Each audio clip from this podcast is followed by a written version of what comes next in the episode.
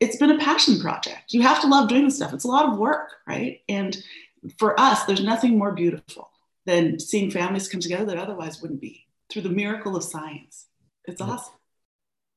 Today on Inside Reproductive Health, I spoke to Dr. Marjorie Dixon about the LGBTQ plus patient population. Before I get in this interview with Dr. Dixon, I'm going to do my daily shout out. And today it's going to be to Janet Fraser, since I had a Canadian physician on. I was I should shout out one of the first Canadians I met in the field, Janet Fraser, who also helped me to get my first speaking slot in the field ever. And I haven't spoken to her in a while, and I hope she's doing well, and I hope she still listens. I know she used to, and so I hope she listens and she hears that. And if you know Jen, give her a bit of a shout out for me my interview with Dr. Dixon today is about the LGBTQ plus population and why she started her practice, Anova Fertility, in Toronto four and a half years ago. Dr. Dixon trained in the United States. She saw one set of standards and then she moved back to Canada in 2006 to practice and felt that she couldn't deliver that standard of care given the uh, social norms, given the just the status quo, given some of the regulatory schema. And so she talks about how she ultimately decided to use that as the impetus to start her own venture, which is Anova Fertility. And for all of those paying attention and, and listening, a lot of folks, when we're starting to consult with them, ask about how do we get more same sex male patients? We want more same sex male patients. I hear this all the time. And we see a concentration where some practice groups are attracting far more same sex and LGBTQ plus patients than there's it's it's beyond a Pareto's principle. And so if you listen to Dr. Dixon's interview, you might pick up on a couple clues of why that is. Please enjoy. Welcome to Inside Reproductive Health, the shop talk of the fertility field. Here, you'll hear authentic and unscripted conversations about practice management, patient relations, and business development from the most forward thinking experts in our field. Wall Street and Silicon Valley both want your patients, but there is a plan if you are willing to take action. Visit fertilitybridge.com to learn about the first piece of building a fertility marketing system, the goal and competitive diagnostic. Now, here's the founder of Fertility Bridge and the host of Inside Reproductive Health, Griffin Jones. Dr. Dixon, Marjorie, welcome to Inside Reproductive Health. Thank you for having me. That You're based in Toronto. We've had a few Canadian REIs on the show before, possibly most, if not all of whom, have also been from Toronto. You're the principal of a practice there called Anova, and I believe that was somewhere uh, along the timeline of, of five years ago, if I'm if I'm in the right ballpark. Yeah, four and a half. That's right. One of the things I like to do on the show is to have founders talk about why they started their practice. That's a decision in and of itself. We have a lot of younger docs that listen, and can you talk to us a little bit about e- even before the what of starting the practice what led you to do it?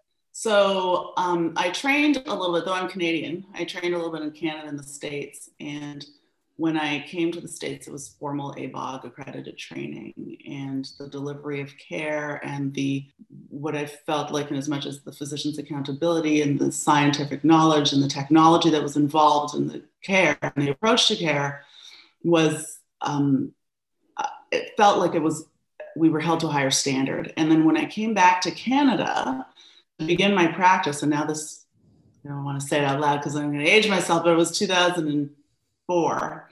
And it just felt like I was stepping back in time. We were in paper charts. There was no use of antagonists at the time. And um, I remembered that the way that I wanted to carry on practice, and I had done a really busy third party practice in the States because it was regulated by the FDA and there was a clear approach and processes and procedures around it. And I felt like I was being handcuffed, like I couldn't deliver the care that I was trained to do. And then also, it was a, a thing of principle because in Canada, there was something called the Assisted Human Reproduction Act, and it was a bit complex and, and difficult to navigate and maybe a little nebulous, and physicians were leery to get involved in providing care to the LGBTQI plus, of which I was a part. And out of a place of principle, I really felt like I wanted to make this difference and I wanted us to be the best and I wanted us to be held to a world class standard. And I didn't find a practice that I could practice in that provided that for patients. And so I don't know that I ever had the notion of Anova right off the get go, like uh, off the hop, that it was to be the best and to provide care throughout the province and potentially Canada. But it was definitely from a place of, I want to provide everyone with access to care. And I don't want anyone to feel othered in their ability to access and build their family and grow their family. Didn't want people to be seen as different. You mentioned that you felt like uh, you felt handcuffed in in being able to provide the the standard of care that you had been trained to deliver. Can you give some examples? Well, I, I just felt like there were standardized protocols, how, how I trained. We referred to the literature a lot and how we um, crafted protocols for patients, our approaches to patients as well. Um, the LGBTQI plus community was seen, though different, as to be included.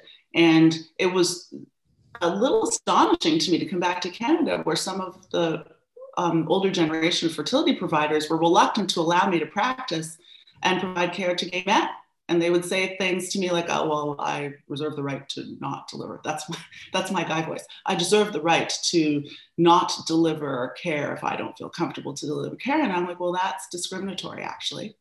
And everyone has a right to a family and i want to be allowed to do this. And so i endeavored to create connections with legal teams with lawyers who understood the act and what we could and could not do and and wanted to also create routes for patients to be able to get the care without feeling that they were othered or not welcome what do you speculate the reason if you do speculate what the reasons are or, maybe you, you feel more strongly but I, I could speculate one old schoolness being one of it. Two canadian clinics tend to be even busier than than us clinics in terms of new patients at least partly because in in most if not every province i believe the initial consult is paid for. So it's not uncommon to see uh, a clinic with several month wait list. So I could see that being one thing. It's like, well, I'm so darn busy anyway. Why worry about one more thing? The other is maybe legislation or or fourth uh, ancillary legislation mm-hmm. that mm-hmm. things like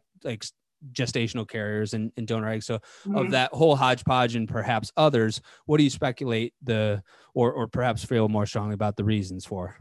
I think it was just comfort and approach at the time. And people really, the physicians, in fairness, the, it was some of the um, acts in providing care to communities through gestational surrogacy and egg donation was quite punitive. It was covered in the Penal Code of Canada, right? So if you did any of the prohibited acts in the uh, Assisted Human Reproduction Act, it was punishable by 10 years in prison or a $500,000 fine. So, you know, I understand why the clinicians and clinics were leery initially to get involved like there's a solution to every problem and if you find the right legal team and you have um, uh, physicians who understand what you can and cannot do in the provision of care because you are providing care safely to gestational surrogates and egg donations egg donors and intended parents and the unintended consequence of the nebulosity and the, the fearful environment that physicians lived in um, was that the patients were given barriers to access care. And I don't think it was an intentional thing, it was an unintended consequence. But there were few physicians that were willing to stick their necks out and say, you know what, this is not right. We're trained to provide care to all. And we have to find a way to create mechanisms for our patients to get safe care, right? And, and that was what I think was probably the biggest barrier for patients. It was fear. It was an environment where, that was uncertain and um, you know, you needed people to say, okay, let's create a path that is conformed to the regulations, but that protects both the intended parents and the gestational surrogates and the egg donors. From the regulatory standpoint, how much has it changed or not changed in the last decade? Okay, interesting that you say that because uh, I, well, one, there are two things. One has been look for for the lgbtq community has come a long way in 10 years. I know that because i see some of my young staff nurses people at all levels of the business who are so open now and who just see it as normal which it is. However i grew up in a very heteronormative place right? So 20 years ago when i started it was seen as very different. I mean even when I was having my family through um, donor insemination through donor sperm. Actually, I grew my family through a donor, and at the time it was novel-ish, starting to change in the late 90s, beginning of 2000s. I have a 15-year-old IVF baby, and then you segue to now, where people are openly talking about their experience, their sexual identity or orientation.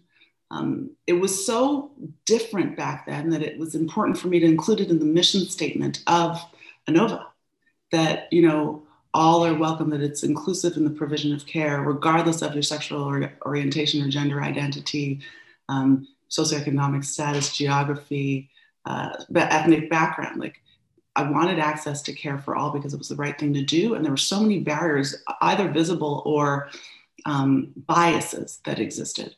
You segue to now. Most clinics have some kind of program for the LGBTQI plus community. Um, but I recognize that some of these places that are very open now were the same places that I wasn't allowed to do this stuff, right? And much as, you know, I may look youngish, I'm older. And so the younger crew who are like, hasn't it always been this way? I'm like, actually, no. There has been a tremendous change. And still, though, there's work to be done. Because much as when you look around and we talk about you do infertility awareness week, Canada, US, we talk about one in, you know, one in five couples. You know, 15% of the population is infertile. But you know, the LGBTQI plus community is not infertile. They're in obligate needs of eggs and sperm and gestational surrogate.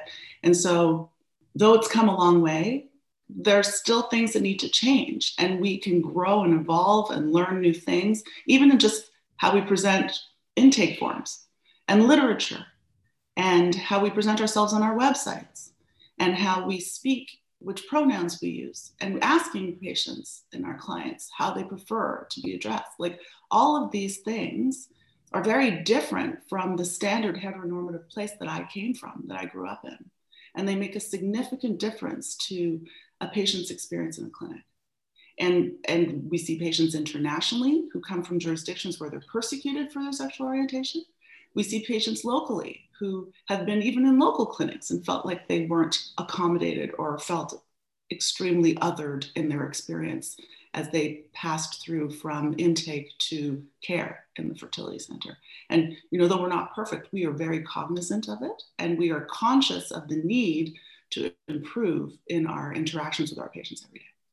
I smiled at your comment about uh, some of the places now that have at least become serving the community. We're not the ones doing that 20 years ago. And I smiled because I'm not just talking about the principle of LGBTQI community. I'm, I'm talking about more of the principle of when you see society is going a, a different direction, you better know where it's going and where you stand at where it will be 20 years from now. Mm-hmm. And i'm not saying that we can we can predict everything and i'm not saying that someone should go with with society and everything but i'm saying you should know where it goes because you're gonna have to you're gonna have to either say okay i'm i'm going along or or i've got some other reason for it. And i see places all the time that are just playing catch up that are yeah. just oh oh, this is cool now, or oh, we're allowed to do this now. Uh, yeah, we've always been down. No, right. you have. No, you haven't. And so sometimes I, I, you know, I guess as I get older, I feel more open to talk about it, but mainly because I recognize that I have a voice, and ANOVA has a voice, and we have an ability to change the fertility landscape in Canada for our inclusivity and for providing means of access to care and for the provision of the best care and technology in an amalgam of a universally covered environment and a private pay environment. So, you know, we recognize that what we needed yesterday is not what we need today, is not what we'll need tomorrow. We evolve and we change and we push ourselves. Complacency makes all of us crazy at ANOVA, driven by a crazy person, but complacency is not us. And society does evolve. And you have to have passion for what you do and passion for your patients, because otherwise, how will you connect with all the people who aren't accessing care now? There are other people probably who aren't accessing care that we haven't identified. Society is has evolved. How has the legislation kept up or not kept up in Ontario and Canada? Yes, so there the Health Canada has just changed regulations um, effective uh, May 4th, 2020, where you know, it is now the process is much clearer. So remember before I said 2003, this is Human Reproduction Act, very nebulous. People weren't sure how to navigate it or if they were safe to provide care in it. Now there are clear guidelines, actually modeled very closely to the FDA regulations in the US. So it is much more stringent in the approach and processes and checks and balances around the evaluation and medical assessment of egg donors and gestational surrogates. And really, though onerous, the purpose of it is to protect patients um, from potential infectious disease transmission because at the end of the day, we're physicians first. And we need to be sure that the care that we're providing is safe. And so having these additional checks and balances can give both the intended parents the peace of mind that the diligence has been done in the assessment of the egg donors and the gestational surrogates and, and sperm donors that they're involved with, as well as those uh, who are providing gametes and uteruses to carry these gestations to know that this, the importance of what is um, their ongoing commitment, and then also how that medically we have to ensure that we are being diligent and clear and thorough in the approach that everybody's kept safe. So you see this contrast in the status quo versus the vision of what you see for inclusion. That's part of the the the genesis for ANOVA, then how does it start to come actually into action, into fruition? Like how does you you you, you see the need, yeah. then how does it how does it start to manifest itself? So interesting you should ask that because we did start off by just having all of our patients into the general patient pool, and then we were managing our egg donors and gestational surrogates. Now we have a dedicated team that does just this because we recognized that in order to get our patients to care and to coordinate with the agencies and the lawyers and the social workers that are involved in the counseling and the physicians and the, doing the medical assessments, that it required uh, some orchestration so that we can implement the processes in a consistent way and get our patients to care in a consistent and efficient way. Because you know, some of the rate limiting steps are the availability of gestational surrogates or the availability of egg donors that match your, your ethnic background or that you would care to select for growth of your family. So we wanted to create a process that wouldn't impede the moving forward in an efficient way because this is a bit of a fancy party plan, right? Like you have to make sure that you have a dedicated approach, that you have your checks and your balances, and that you do it in a way that's efficacious and as efficient as possible. And that is also an evolution. So now that we have this dedicated team, we meet twice weekly, we discuss our patients, we have obligate checkpoints out with patients, and it's been a passion project. You have to love doing this stuff. It's a lot of work, right? And for us, there's nothing more beautiful than seeing families come together that otherwise wouldn't be through the miracle of science. It's awesome.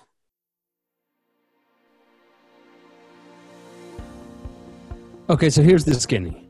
Just as your fertility group has advantages over other groups, your competitors also possess advantages over your IVF center that you don't have access to yet. Now, you can say their consolidation model won't work, or their lab sucks, or their doctor's crazy, or that low cost model cuts quality, or who would ever get their fertility testing done from a food truck, but many of them are onto something. If you're not maximizing your own natural strengths and adapting to what the new patient demographic is demanding, then they start to do more cycles where you are, get better rates from insurance and vendors, take your patients, and even your staff. We work to maximize those competitive advantages because Fertility Bridge is the only creative and business development firm that exclusively subspecializes in the fertility field. We have an entire team of people who help fertility centers attract and retain the right patients and nothing else for a living.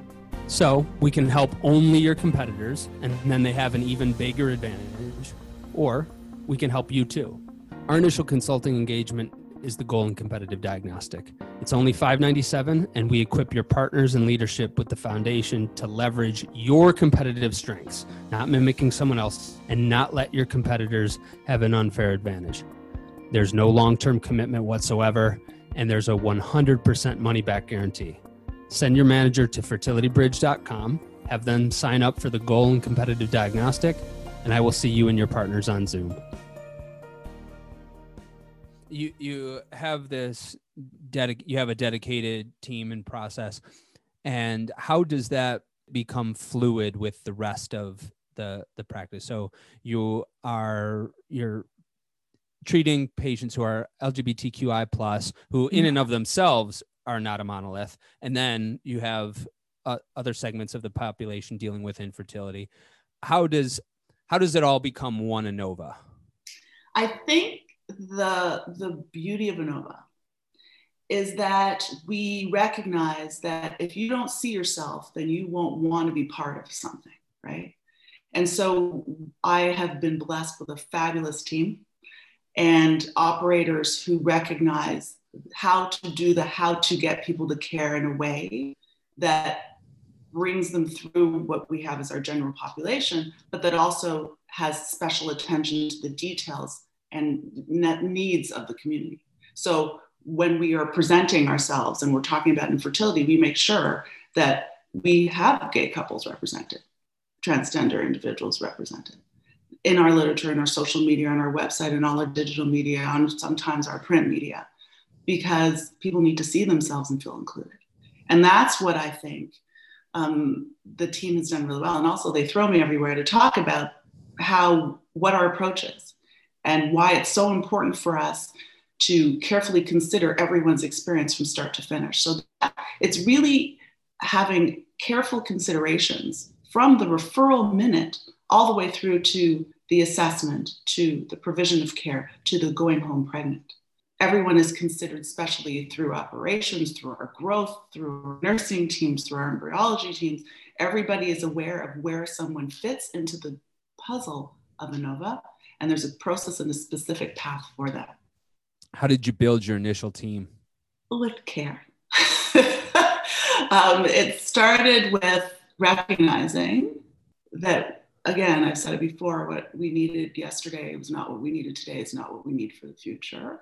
It was also recognizing that it's more important to find the right person for the job than to try to make a job fit a person when you recognize what you need to leverage for growth. And so, you know, having a great HR team, having people who are experienced in the industry, having a lot of really loyal core team leads within the business has been really critical to the culture and to creating ambassadors for ANOVA who are providing the care on the front lines. Because you know there's culture to all of this right? What you will experience what patients experience going into one fertility clinic might not be what they experience going into another right? And so for us it was very important to find people who would be part of the executive committee who would be um, ambassadors for the business. In both the amalgam of the vision but also the business and and that's tricky mm-hmm. headhunters, HR, careful interviews, specking people for. Also, everyone wants to be the best. Did you have a couple of Jerry Maguire half baked people, the scenes in each of those movies? Who's coming with me, man? Did, did, you, did you, have uh, a, a, couple of those from your network of, hey, this is what I'm trying to do. Who's coming with me? Did, Who's coming with me? Did you have any of those folks? Uh, well, yeah, ish, I guess. I don't know. We we have figured out how to work really hard, but to, to love what we do and to celebrate the, the wins and to use the losses because we don't win all the time, but to learn from what we don't do as well and to really honestly, diligently, and forthrightly strive to improve. And, and I have to say, there are some people who said, like, you had me at hello, right? The people are in Jerry Maguire reference again. But um, like people can tell if you're genuine. People can also tell if you're really dedicated and if you're not just paying lip service. And actions really speak louder than words, though I have a lot of words. And we at ANOVA do speak a lot. I have some great communicators all over. But, and we are constantly innovating and working to improve our processes, to improve our the medicine, to continuing medical education for all of the staff that's involved, onboarding training, like all of these things that, that we're doing to try to make ourselves the best place for anyone wanting to grow their family. You're, you had me at hello point really sticks out to me because to the extent that someone can paint the vision that's what allows people to take a bigger leap and follow you. It's very hard to follow someone if the vision isn't clear and if it's not compelling.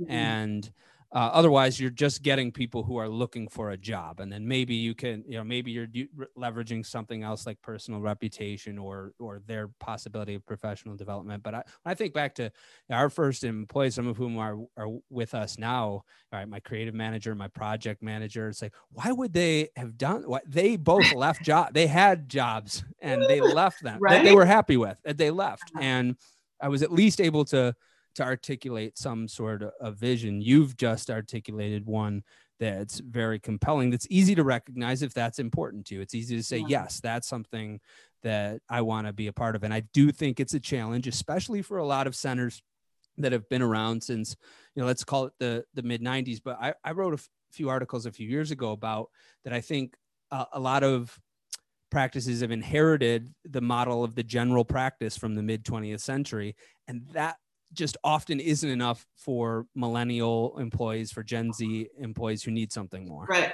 A million percent. And and for us i mean like honestly people believe in the vision. I think that that's how we've got some really great people. Um, and then there i recognize how blessed we have been to have people who have left other jobs and been willing to roll up sleeves and really get in there to get to where we need to get. I acknowledge the effort. Maybe sometimes I don't say it out loud enough, but I really feel tremendous gratitude to the great people that surround ANOVA to make us look great and for us to be able to provide the care that we provide in the way that we provide to our patients. How good are you personally at celebrating wins with your team? Not how good is your team or your managers, but you uh-huh. personally, how good are you at celebrating the wins when they happen? uh, I think I'm a celebrator friend. I love a celebration. I do try to bring the fun and the um, recognition to the forefront. We have a newsletters and Friday days where we highlight something good or where someone has said something positive or, um, you know, through even our social media, right? So, so you have to meet people where they live in their community, where they are. And now people communicate and access care and information through the internet. Did that just age me by calling it the internet? Through the internet, and then also, you know, social media posts and websites. And and I have crews that take the little, the positive things that we have and we post them and we share them and we share them with one another and we celebrate each other in our wins. Um, and then we have moments, a lot of moments of fun. And, and that is something that I think is critical. We created dashboards. We're showing people, you know, how many cycles we're doing, how many pregnancies we're having. Those are the things that people can hang their hats on. That's real. Right. And that I, I think is, is so critical to keeping a busy clinic's morale up. And, you know, COVID, hashtag crazy 2020, has provided yet another layer of, oh my goodness, this is overwhelming and we're busy and we're trying to be safe and we're, you know, wrapped ourselves in a body condom and we're supposed to not be within this much distance and we can't touch and we can't, like, we're providing care as care providers through a computer, right? A lot of the time. And that has even made the, the celebrations of what we do well less because we can't see, touch, feel each other that much. We do have Zoom meetings. we have Google Meets. We have, um, we've had virtual, you know, not cocktail hour, but we have virtual game time, those kinds of things, but it's just not the same. We, we need this vaccine. We need to feel better. We need to be able to see, touch, feel, squeeze each other and, you know, high five one another when we've done a good job. That's, that's a little harder right now. That that concept of celebrating the wins is something that I've really had to learn and, and work out because my my natural inclination is uh, is like you're, you're only as good as your last at bat. Got to get it. Got to move. Got to keep on moving. And and and so I think it's really important for principals to to take that. It's like no, this is important to the team. They worked hard. We landed that account. We we had a really successful campaign that ended up getting people pregnant. I need to communicate that, and that's a lesson that that I, I, still need to work on. I think every business owner could write a book about the lessons they've learned in starting their business. Mm-hmm. What are some of the ones that stand out to you? Lessons that I've learned. The the idea or ideal of of providing for patients who otherwise may not be welcome or have access to care brings people along with you even through the toughest times because it's the right thing to do. People love to have a mission. People love to have a good reason to wake up every day, right? Like I think about it five years ago on the sixth floor of 25 Sheppard, babies weren't growing in incubators as we sit, live, breathe, do what we do. Now, thousands of babies, right? And science is miraculous. Like just really taking a step back and recognizing what it is that we do. That has been something that I just move, go all the time. I'm hyperactive, tangential, people crazy. What has helped me is one recognizing what we do as fabulous and remembering to remind each other that we're doing really cool, crazy stuff every day because that drives people. And then the other part is focus, focus, focus, focus. Because you know, CEOs are tangential people. Great ideas all over the place, but not every great idea needs to be chased, right? right. And the the ability for focus on what you need for your patients as a medical director and what you need for your business as a CEO, the focus is the biggest discipline that I have learned. I, I concur with that. That's why I chose one. I chose one category. We just work in fertility. We don't even work with uh, other OBGYNs because yeah. at least this way, if my business ADHD fires off in a couple of different directions, at least I'm confined within one framework. You talked about the uh, the the phys- the physical location in your office. How did you choose that? And for our listeners, you're in North York. 25 years ago, that was a suburb, but now Toronto's grown so much; it's been amalgamated into the city. It's it's within the city of Toronto now considered a borough, but it's not it's not downtown. How did you choose that location? How did you choose like how you built it out? The choice of location was strategic. Partly was because there were no full service fertility centers in that region. So that was one. Number two, I really felt the need to serve my LGBTQI plus community. And I felt outraged that there were jurisdictions in the world where having babies was illegal for gay men. And I'm like, okay, so we got to be near an airport. So if they want to come to us for care, they can fly in. and so it's off the 401, which makes it 10 minutes from the airport. And then there is a significant segment of the population that doesn't love traveling downtown. Like traveling downtown gets more and more difficult and it's stressful enough to be on your fertility journey. And I just felt like it needed to be in a place where it was easy to get to, that it was easy to park around. Um, so that was convenience. And then the other thing was scientifically, uh, it was air quality studies, looked at a bunch of different buildings, brought in the best experts from actually around the world to vet the location before I selected it. I think probably that's might be one of the first times I've ever said that out loud. but yeah, so so much as I knew kind of the general area, it was important for convenience, the airport, be on a subway because we're on the subway system. It was important for parking, for there to be under the building, around the building, easy, easy to do and, and affordable. Um, and it was important for it to be the right place to grow babies because we know that not every IVF center is created equal. And some places' ability to grow embryos and make genetically normal blastocysts is less than in other groups. And we know that, but some people don't. And so it was important for look, when you're coming up and you're going to grow a business and you're going to make a statement that you're going to revolutionize your industry, you better be clear that you're going to create a contrived path to success that that point about the the difficulty of of of commuting in a lot of larger cities i do think is a challenge. I do hope that a lot of this aspect of of telemedicine is here to stay. I think of the last cfas that was in toronto. I was driving back to buffalo and it took me an hour to get from Bloor and Bathurst to the Gardiner. And for listeners that, that have no idea what that means, it's about a mile or so. It's a mile or two. It took me a freaking hour.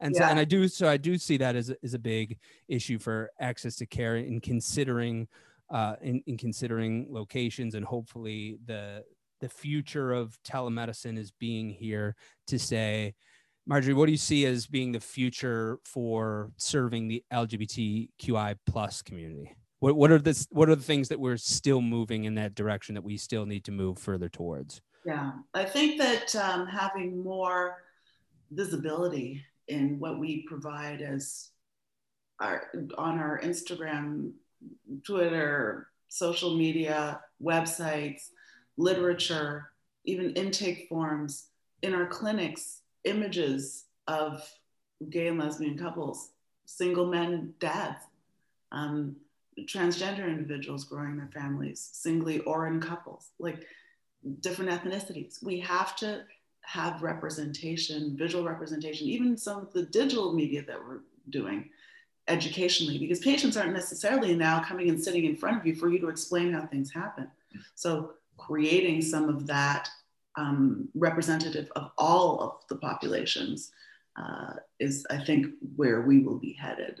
Much less physicians explaining everything, but having digital media created that can be used and reused and accessed um, to advance care that way. And I think it's so important for people to see themselves as normal in receiving care, as opposed to, do you guys do this? Right? And, and I think that that's going to be the, the very specific change in recognizing how digital media and the power of digital media and, and, and being very mindful in the creation of it in as much as who is the subject. Most of our audience is your colleagues. It's fertility doctors. It's some practice owners and and practice managers and uh, other executives in the field but it's mostly practice owners and mostly physicians. How would you want to conclude with to them uh, about the needs of the lgbtqi plus community in our field but also maybe access to care at large? However you want to conclude i so believe that the universe needs us to collaborate and and I have had a lot of experience doing this, even in providing stimulation protocols in Canada and the US for transgender individuals who are, are actually undergoing egg retrievals to provide gametes for their partners through reciprocal IVF. Okay? So people access me all the time, and I'm happy to share. And I think that instead of seeing each other necessarily as competition, to unify ourselves so that we can be great in the provision of care universally. That's what I'd see. I would love us to see being able to work together and amplify one another, be multipliers of one another for the better of the community. Take ego out of the equation. Dr. Marjorie Dixon, thank you for taking time to come on Inside Reproductive Health. It's been a pleasure. Thanks for having me. You've been listening to the Inside Reproductive Health podcast with Griffin Jones. If you're ready to take action to make sure that your practice thrives beyond the revolutionary changes that are happening in our field and in society, visit fertilitybridge.com to begin the first piece of the fertility marketing system, the goal and competitive diagnostic. Thank you for listening to Inside Reproductive Health.